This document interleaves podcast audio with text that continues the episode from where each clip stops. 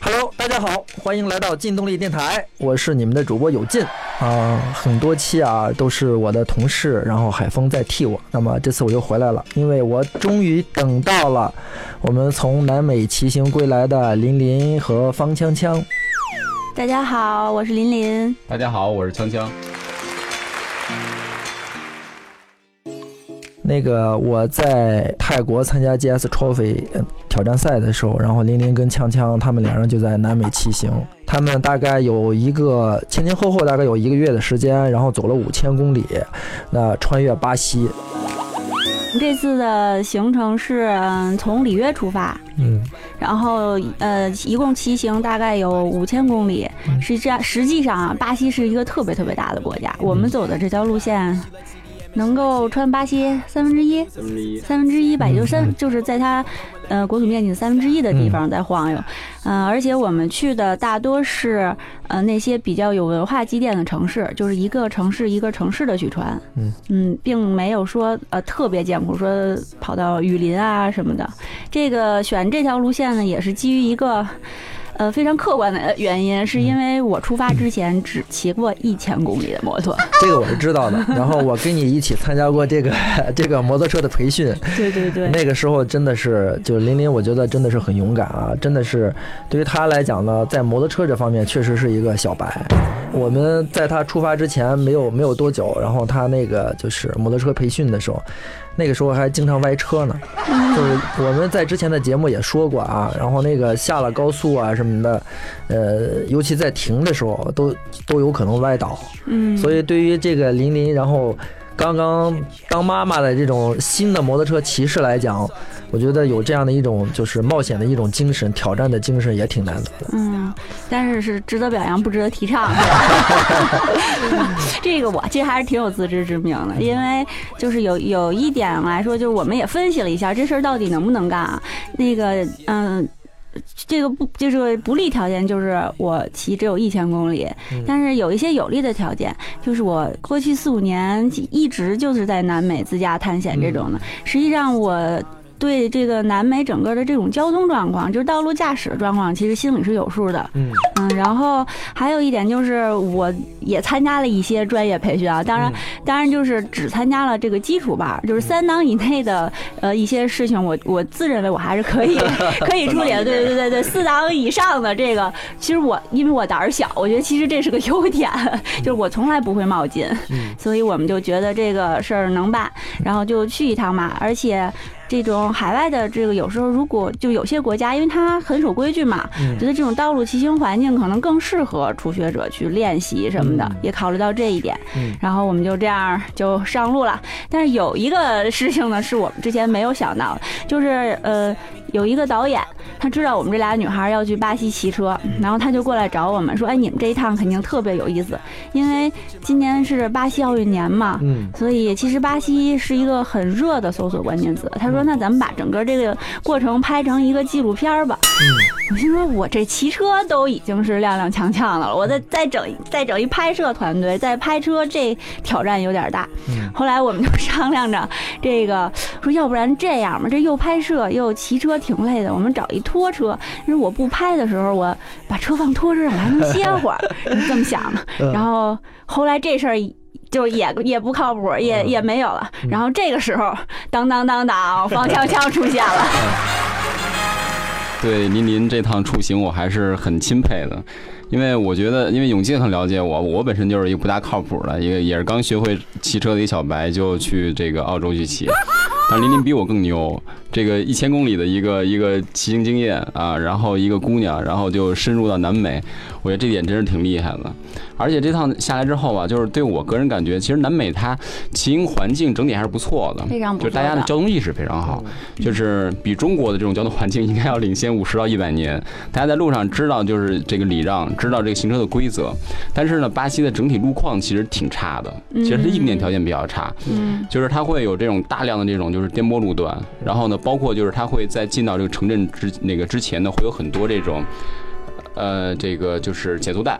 减速带呢，它是就修的跟这个路的颜色是差不多的，有一很高一个凸起，这个对骑摩托车的来说是非常危险的。嗯一旦就是高速跨过去之后，可能车就飞了。嗯啊，所以说整个这一趟呢，我觉得还是就是非常好玩，但是也有很多的这种危险的故事。我觉得待会儿您可以给讲一讲。嗯，对，那你们第一天，然后从里约出发了是吧？不是，其实我们有特别精彩的五天是在里约大冒险。啊，嗯，但是在里约的话，我比较识相，就因为我们在里约住的那个地方叫桑呃桑塔特雷萨，就是你去网上可以搜一下，这个地方是里约出了名的迷宫，嗯就是这个区之外的出租车都不敢进这个区，然后而且那个路都是那种。老的葡萄牙殖民者修的那种路，都是一个小石块一个小石块拼的，就是你知道那种颠的那种的，都是那样的。然后上坡下坡，所以我呢是比较识趣儿，租了一个小踏板儿。就是在里约骑，然后我的那个女同伴呢，她从来不就是怎么能骑这种小排量的车？这也叫车？就是她租了一辆那个胜利，嗯，然后我们就就这样就在里约骑了五天。那这个在里约，这个其实里约我也是去过的，就是这个城市呢嗯。也其实也挺大，但是，呃，我觉得就是各个区之间的差别还是蛮大的，嗯。有特别繁华奢侈的这个富人区，嗯。甚至也有这个贫民窟，然后。我觉得可能大家对这个这个富人区啊，我们可能见的也比较多啊，嗯嗯，在各个媒体平台上。但是这个就是呃贫民窟呢，我是我那次去的时候没有机会进去，你们这次有没有进去看一看？嗯，必须得进去看，而且我们去了两个，就是是这样。开始我是不太愿意去的，因为我觉得很危险。很危险，很危险，而且确实很危险。嗯然后，但是就是嗯，那些沿海的贫民贫民区，因为。呃，里约整个城市是这样，穷人住在山上，嗯富人住在山下，然后在沿海地方等于是一个交界的地交界处是有警察把守的，所以就是沿海靠近海滩的那些贫民窟嗯都是有警察管的。嗯啊、就相对治安来说还好一些，还可控一些。然后还有一点就是，有的一些小型的贫民窟，实际上已经就是被开发成旅游景点了。嗯那个就比如我们第一个去的那个叫桑塔曼塔的这个贫民窟，它因为有一个那个 Michael Jackson 的那个雕像，然后就嗯特别、变得特别有名。是 MV 的一个拍摄地。对对对，就是当年那个九四年的时候，他拍的一个 MV，Michael 就是在那儿拍的，他就成名了。然后这个我们去看了一下，其实就其实已经蛮蛮商业化的了，嗯嗯。然后但是去完这个之后呢，不过瘾。后来我们说再得再去一个稍微深入一点的、危险一点儿的，然后就去了另外一个贫民窟，但是就是你还是得找这个专业的向导。就是其实是他等于和里边那个贫民窟已经完全没有警察把守，里边所有的社会治安是由这个黑社会来控制的。嗯就是当地他们是说有两两个黑社会，然后这这其中一个其中一个黑社会对这个地区是整个具有控制权的，嗯然后你得给他交保护费才能进去。哦嗯，，然后进去之后，他就会带着你在里边走啊走。那那你们看到的，然后那个跟我们想的那个贫民窟真的是就是很危险呀，很脏乱呀，什么随便都有枪有毒品啊，是这样子吗？嗯，实际上是有一些危险，但是它里边有它的运行的规则，嗯，这就是你为什么需要有向导带你进去，嗯他就是会告诉你哪些是你可以做的，哪些事儿是你不可以做的。嗯、里边的话，人的生存状况，我觉得。就是因为它所有的房子是没有规划的，就是谁划一块地就搭起来，嗯谁划一块地就搭起来。有的那个小街小巷真是窄的，两个人要错着身才能过去。嗯，房屋就特别的拥挤，然后嗯住的条件肯定不算好，就是肯定是比较艰苦的。嗯那个，而且整个那个贫民窟里 散发着一种酸酸乳酪的的味道。酸乳酪的味道，对，就还挺。当时我们同行的一个姑娘就差点吐在里面，呃，差点吐在里面，而且她就是一个，就是一个小社会。嗯。啊，里面这个黑白两道也很分明，然后呢有这个非法的，也有这种合法的这种穷人，反正整个环境真的是跟我们想中差不多，脏乱差，而且充满危险。当时我看到就是有一个台阶上几个小小孩儿，可能四五岁那种，然后我说我拍照片吧，我还跟他们说打个招呼，然后拍了一张，孩子们一起对我伸中指说 fuck you，给我吓得赶紧赶快就跑了。对，还是挺就是挺危险的挺危险有一些危险，就是你是因为你乱跑了，你看像嗯我们就紧紧跟着那个向导，那还是不敢去。但是确实是巴西一个很有特点的一个文化，因为它不仅只是在里约有贫民窟，它其实在其他一些城市也有或或大或小的贫民窟。对对的对的。嗯，然后那个它实际上。呃，贫民窟里边，就是我问那个向导，就是这里边会不会就是抢劫呀、偷盗啊什么的？然后他说，嗯，这个是黑社会的地盘你不能在黑社会的地盘上就是做这些违法的事情。嗯，对，他说这样的话，就是人家不用警察来审，你就直接拉去剁手，所以他们不敢。嗯哦，，他说，但是你出去之后干什么，那这是你的事儿，那那他们就不管了。所以对，其实它就是一个小型的社会，对它这个小型的社会里有自己的运行规则啊。那我觉得锵锵是很好玩儿，在你的视角里有没有看到，比如说你特别喜欢的啊，比如说有没有红灯区啊，有没有有没有什么枪店呀？呃，有，就是你脑子里想的，我们都都对我对我想的就是你啊想的啊。但是呢，因为我们呃在里约的时候啊，当时有一天晚上规划是要去看这个这个成人表演的。啊，啊，结果呢，那天因为我和林林有这个拍摄的需求，所以呢就嗯所以林林没去，然后你自己去呃没有了。委委派我们这个团里的一个老大哥就去那儿考察了一下。嗯嗯，这段估计可能也播不了，反正他挺逗。嗯然后说是那个这个就是九点之前是可以脱上半身，然后九点之后是全脱那种。啊，我其实我觉得这个是可以播的。我我们我那我得装修一下刚才你这句话。说的那两个字儿播不了。对那那两个字儿播不了对对。你们在这个就是里约之后了，然后就开始骑行了，对吧？嗯嗯没有，其实还有一段里约没讲呢，就是啊我第一天骑车啊，就摔一大跟头，是吗？就是摔的整个这我这屁股都快摔碎了，就整个这腿青的都。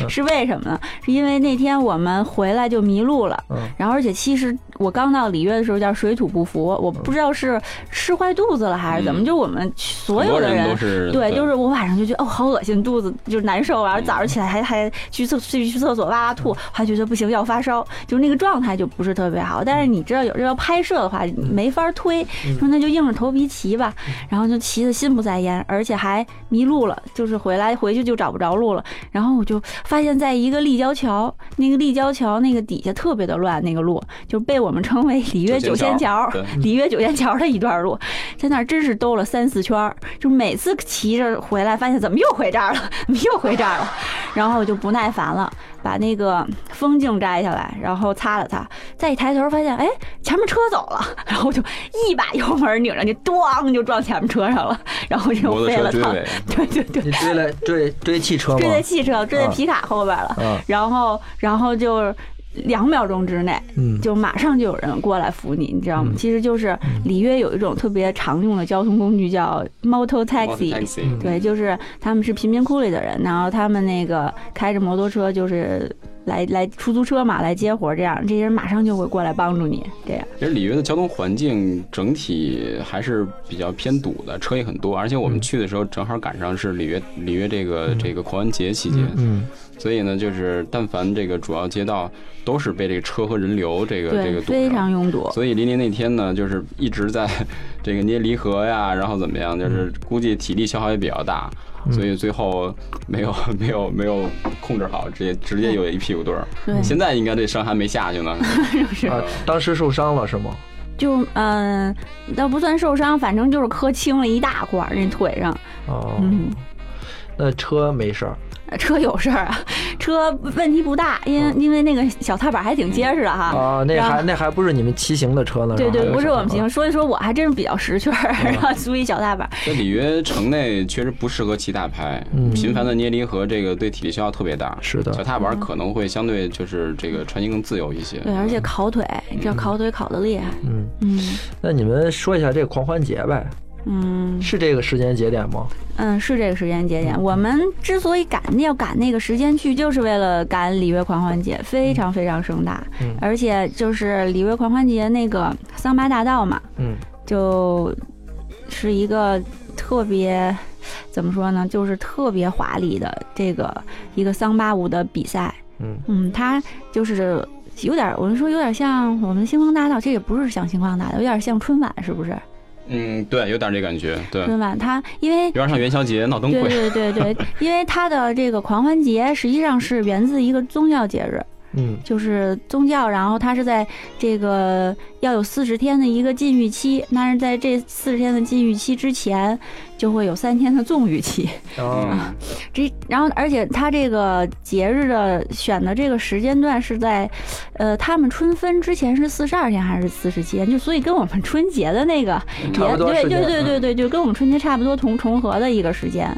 对，然后就有一个这么盛大的一个这个桑巴舞的嗯表演。嗯他最后是他好像全国有八十多个桑巴舞学校，现在会参加预选赛，然后层层筛选，最后有大概十五六所能够杀入决赛。这个它这个规模有多大呢？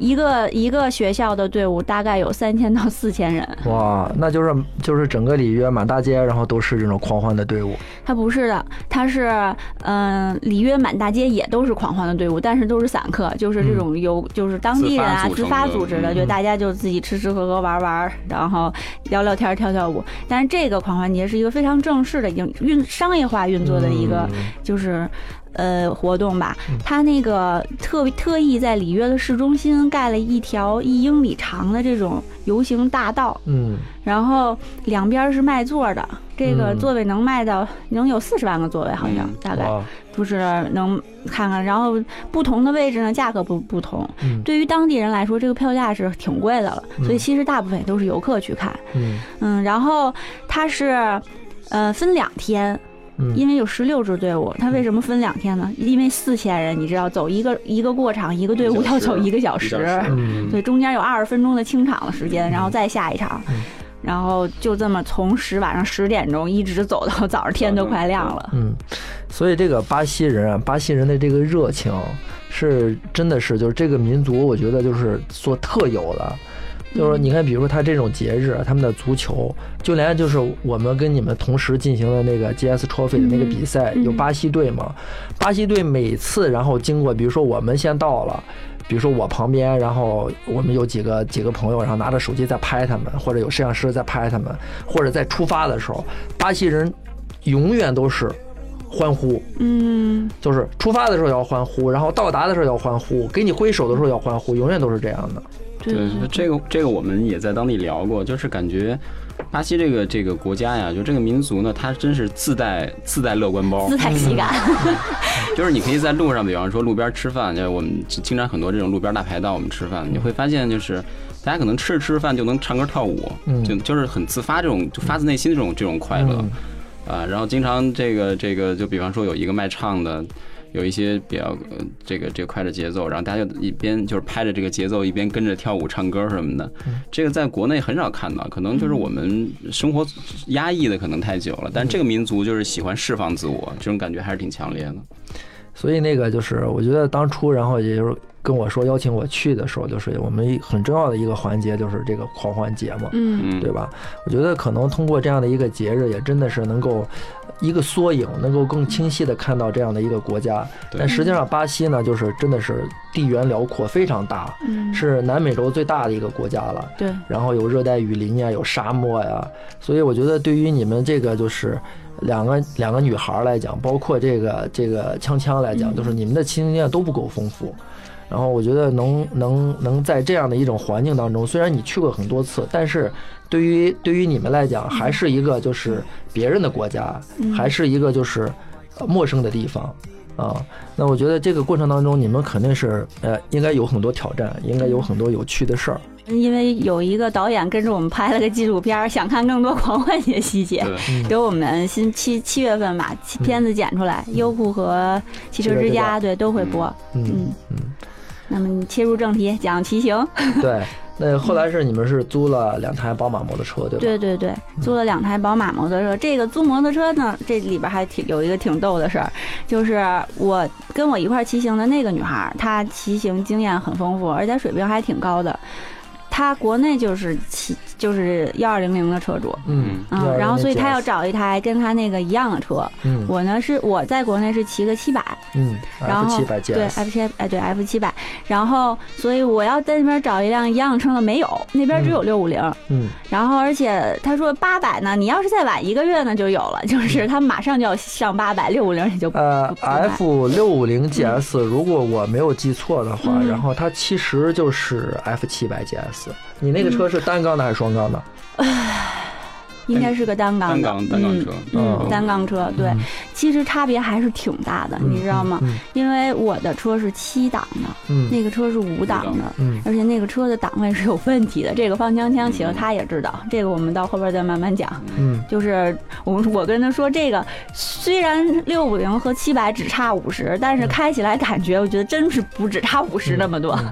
嗯嗯，然后然后我们是找遍了全巴西，然后这也是为什么我们从里约出起就作为起点的一个比较重要的原因，就是只有里约的这一家骑行社提供嗯租赁这个宝马 GS 车型的服务。嗯嗯，然后，然后，但是他们这个，但是这个巴西人也是办事儿有他靠谱的地方，有他不靠谱的地方。就是我们明确跟他说，这个，嗯，这个那个我那个姐姐，她要她要幺二零零，我要这个六五零，嗯然后最后这个单子寄过来，就是变成了我骑那个幺二零零，他骑那个六五零，嗯然后又倒腾半天，嗯，然后这个还是要变回来了，不像我们国内想，那我们自己换一下就行吗？这个还是不。对不行不行的，对你涉及到保险。保险，对你车跟人都嗯就是都要对上号才行。然后呃，对鉴鉴于就是我那个姐，她有她的有她的问题，就是她虽然骑行经验很丰富，嗯但是对于她来说有一个问题在于。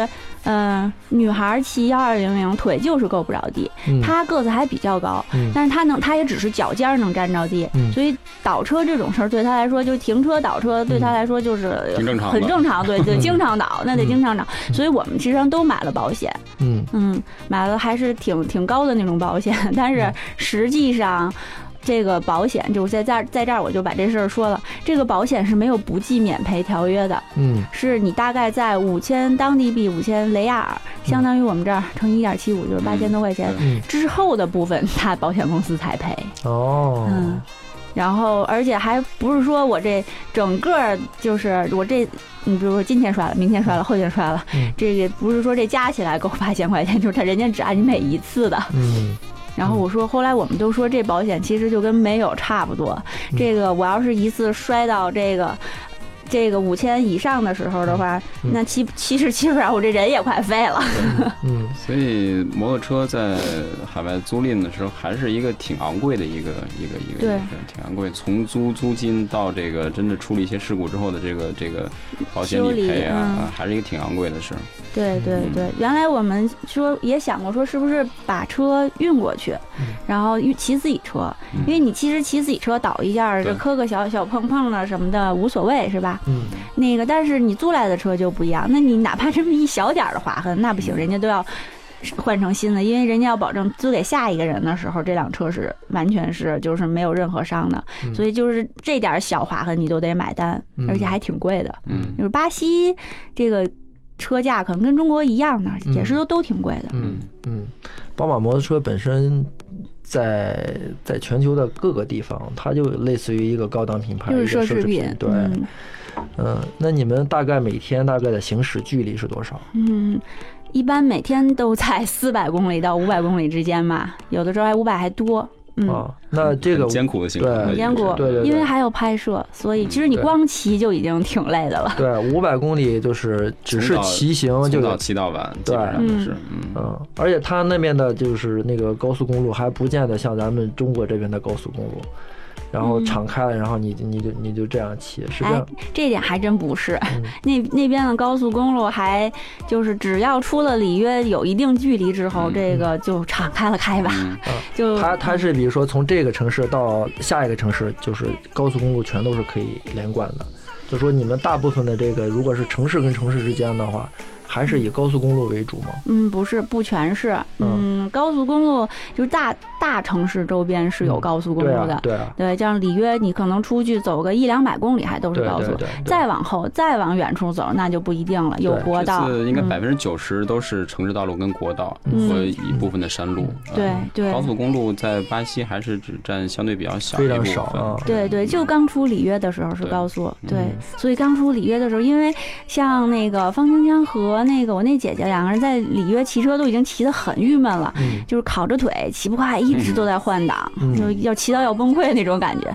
所以刚一出城的时候，我那一想，我就撒欢了。嗯，然后这个很很危险，我那姐姐，我都骑到两百了。然后，然后我是没骑没怎么骑过高速，我从来不骑那么快。嗯，然后后来就没有人了，你知道吗？就是我自己在后边慢慢骑。锵锵好像还是出发的时候你也骑车，然后摔了一跤是吧？嗯，其实刚才林林说了，就是我们这次路上还是很艰苦的。一个是每天的行驶距离很长，基本上就是早上出发到后半夜才能到。另外一个呢，就是，呃，我们这次的那个这个天气情况呀，也是一个很大的一个一个困难，就是要么呢就是特别热，这个地表温度超四十度，要么呢就是大雨啊，而且我们还要走夜路加山路，所以说这种危险性还是很大的。然后我们第一天呢，这个从里约出来之后，有相当长一段路是山路，然后呢，当时已经天已经很黑了，然后这个头顶就是闪电，瓢泼大雨，就是我们坐在车上，感觉这裤裆里全都是水，鞋里全都是水，啊，然后呢，这个山里什么看不见，就我们前面有一台皮卡，嗯啊，我们就只能看着这个尾灯在山里这样压弯压弯压弯。然后那个我们到了要住的小镇，就是巴西很多小镇，它的这个地面都不是平的，都是起伏很高的这种小镇，很像那种很像欧洲这种对嗯重庆那种感觉的。然后呢，地面也不是这种柏油路，它是那种石石软石路。对，石块铺的，对石块儿铺的石块铺的，然后里面还有很多草，嗯下了雨之后特别滑。然后呢，我们在前面就是我们住的这个旅馆了，然后结果是一个大概四十度的一个大斜坡。嗯 然后呢，我一要下坡的时候，我说我靠，这有点悬，可能要摔。嗯但是当骑车的时候，心里有这种想法的时候，那你一定是要摔的，只不过什么时候摔。嗯然后当时林林在后面看着我，就看到我在前面稍微有一些这种歪歪歪，原地就倒了。倒了以后呢，很很快就是这个，包括路人就过来开始给我扶车。我当时呢就站在这车的旁边，但，因为大雨嘛，可能当时也有有点有点乱。然后呢，突然觉得腿一疼，然后我就赶紧跳跳跳了一下，后来发现是我正好站在那排气管的旁边了。啊排气管的前端，呃，对。然后呢，我的那个骑行裤都生生烫出来一个洞。哇塞，啊，然后呢，我晚上回到这个宾馆，这个这个脱掉衣服之后，一看是当时是那个整个表皮就已经开始就是肿起来泡了。嗯第二天呢是一个巨大的一个水泡，嗯没办法，必须得挑掉。然后呢，又又去找了药店要了一些碘伏，嗯挑掉之后上了药，啊，大概过了三四天之后才才才愈合。嗯所以说这是出师不利，第一天 就就倒车，然后受伤。就这这中间其实还有一段啊，就是我对我来说，于我来说，我上了，我们是先走一段山路，走了一段高速，那段，然后呢，后来就变成下大雨了。大雨，特别大的雨，就是你知道，我第一，我除了骑过。从从四环上过一次京城，到过那个赛车场去参加永进的他们培训，我除了骑过那一次高速之外，我没有骑过高速，我也没有在雨天骑过车。然后就是在高速上下着大雨，你知道我那心里头，哦天哪天哪！然后我就慢慢悠悠在后边骑，然后然后眼看着天就要黑了，然后他们就把我叫下，你不要再骑了，你再骑咱天黑也到不了了，天全黑了。然后说你让方江江骑吧，就把我给换下来，就换方江江了。就有了这样一个大水泡是吧？对，啊，嗯而且就是在巴西呢，就是整体司机的这个速度都很快，就是在这个法定对非常快非常快，嗯所以就是你在主路上如果骑得太慢的话，其实也很危险。嗯，经常有大车就是呼啸着过去，那种那种大风可能会带着你会会侧翻什么的。嗯我觉得我们我们这个精彩刚刚开始啊，然后我我我们这个时间已经到了，那么我们下一节再接着聊这个就是强强跟林林在南美的这种骑行，呃，那这期节目就到这里，然后更多的这个精彩的这个呃摩托车的这个资讯呢，然后请到劲动力摩托 APP 当中去呃观看啊，当然还有数据库，谢谢大家，再见。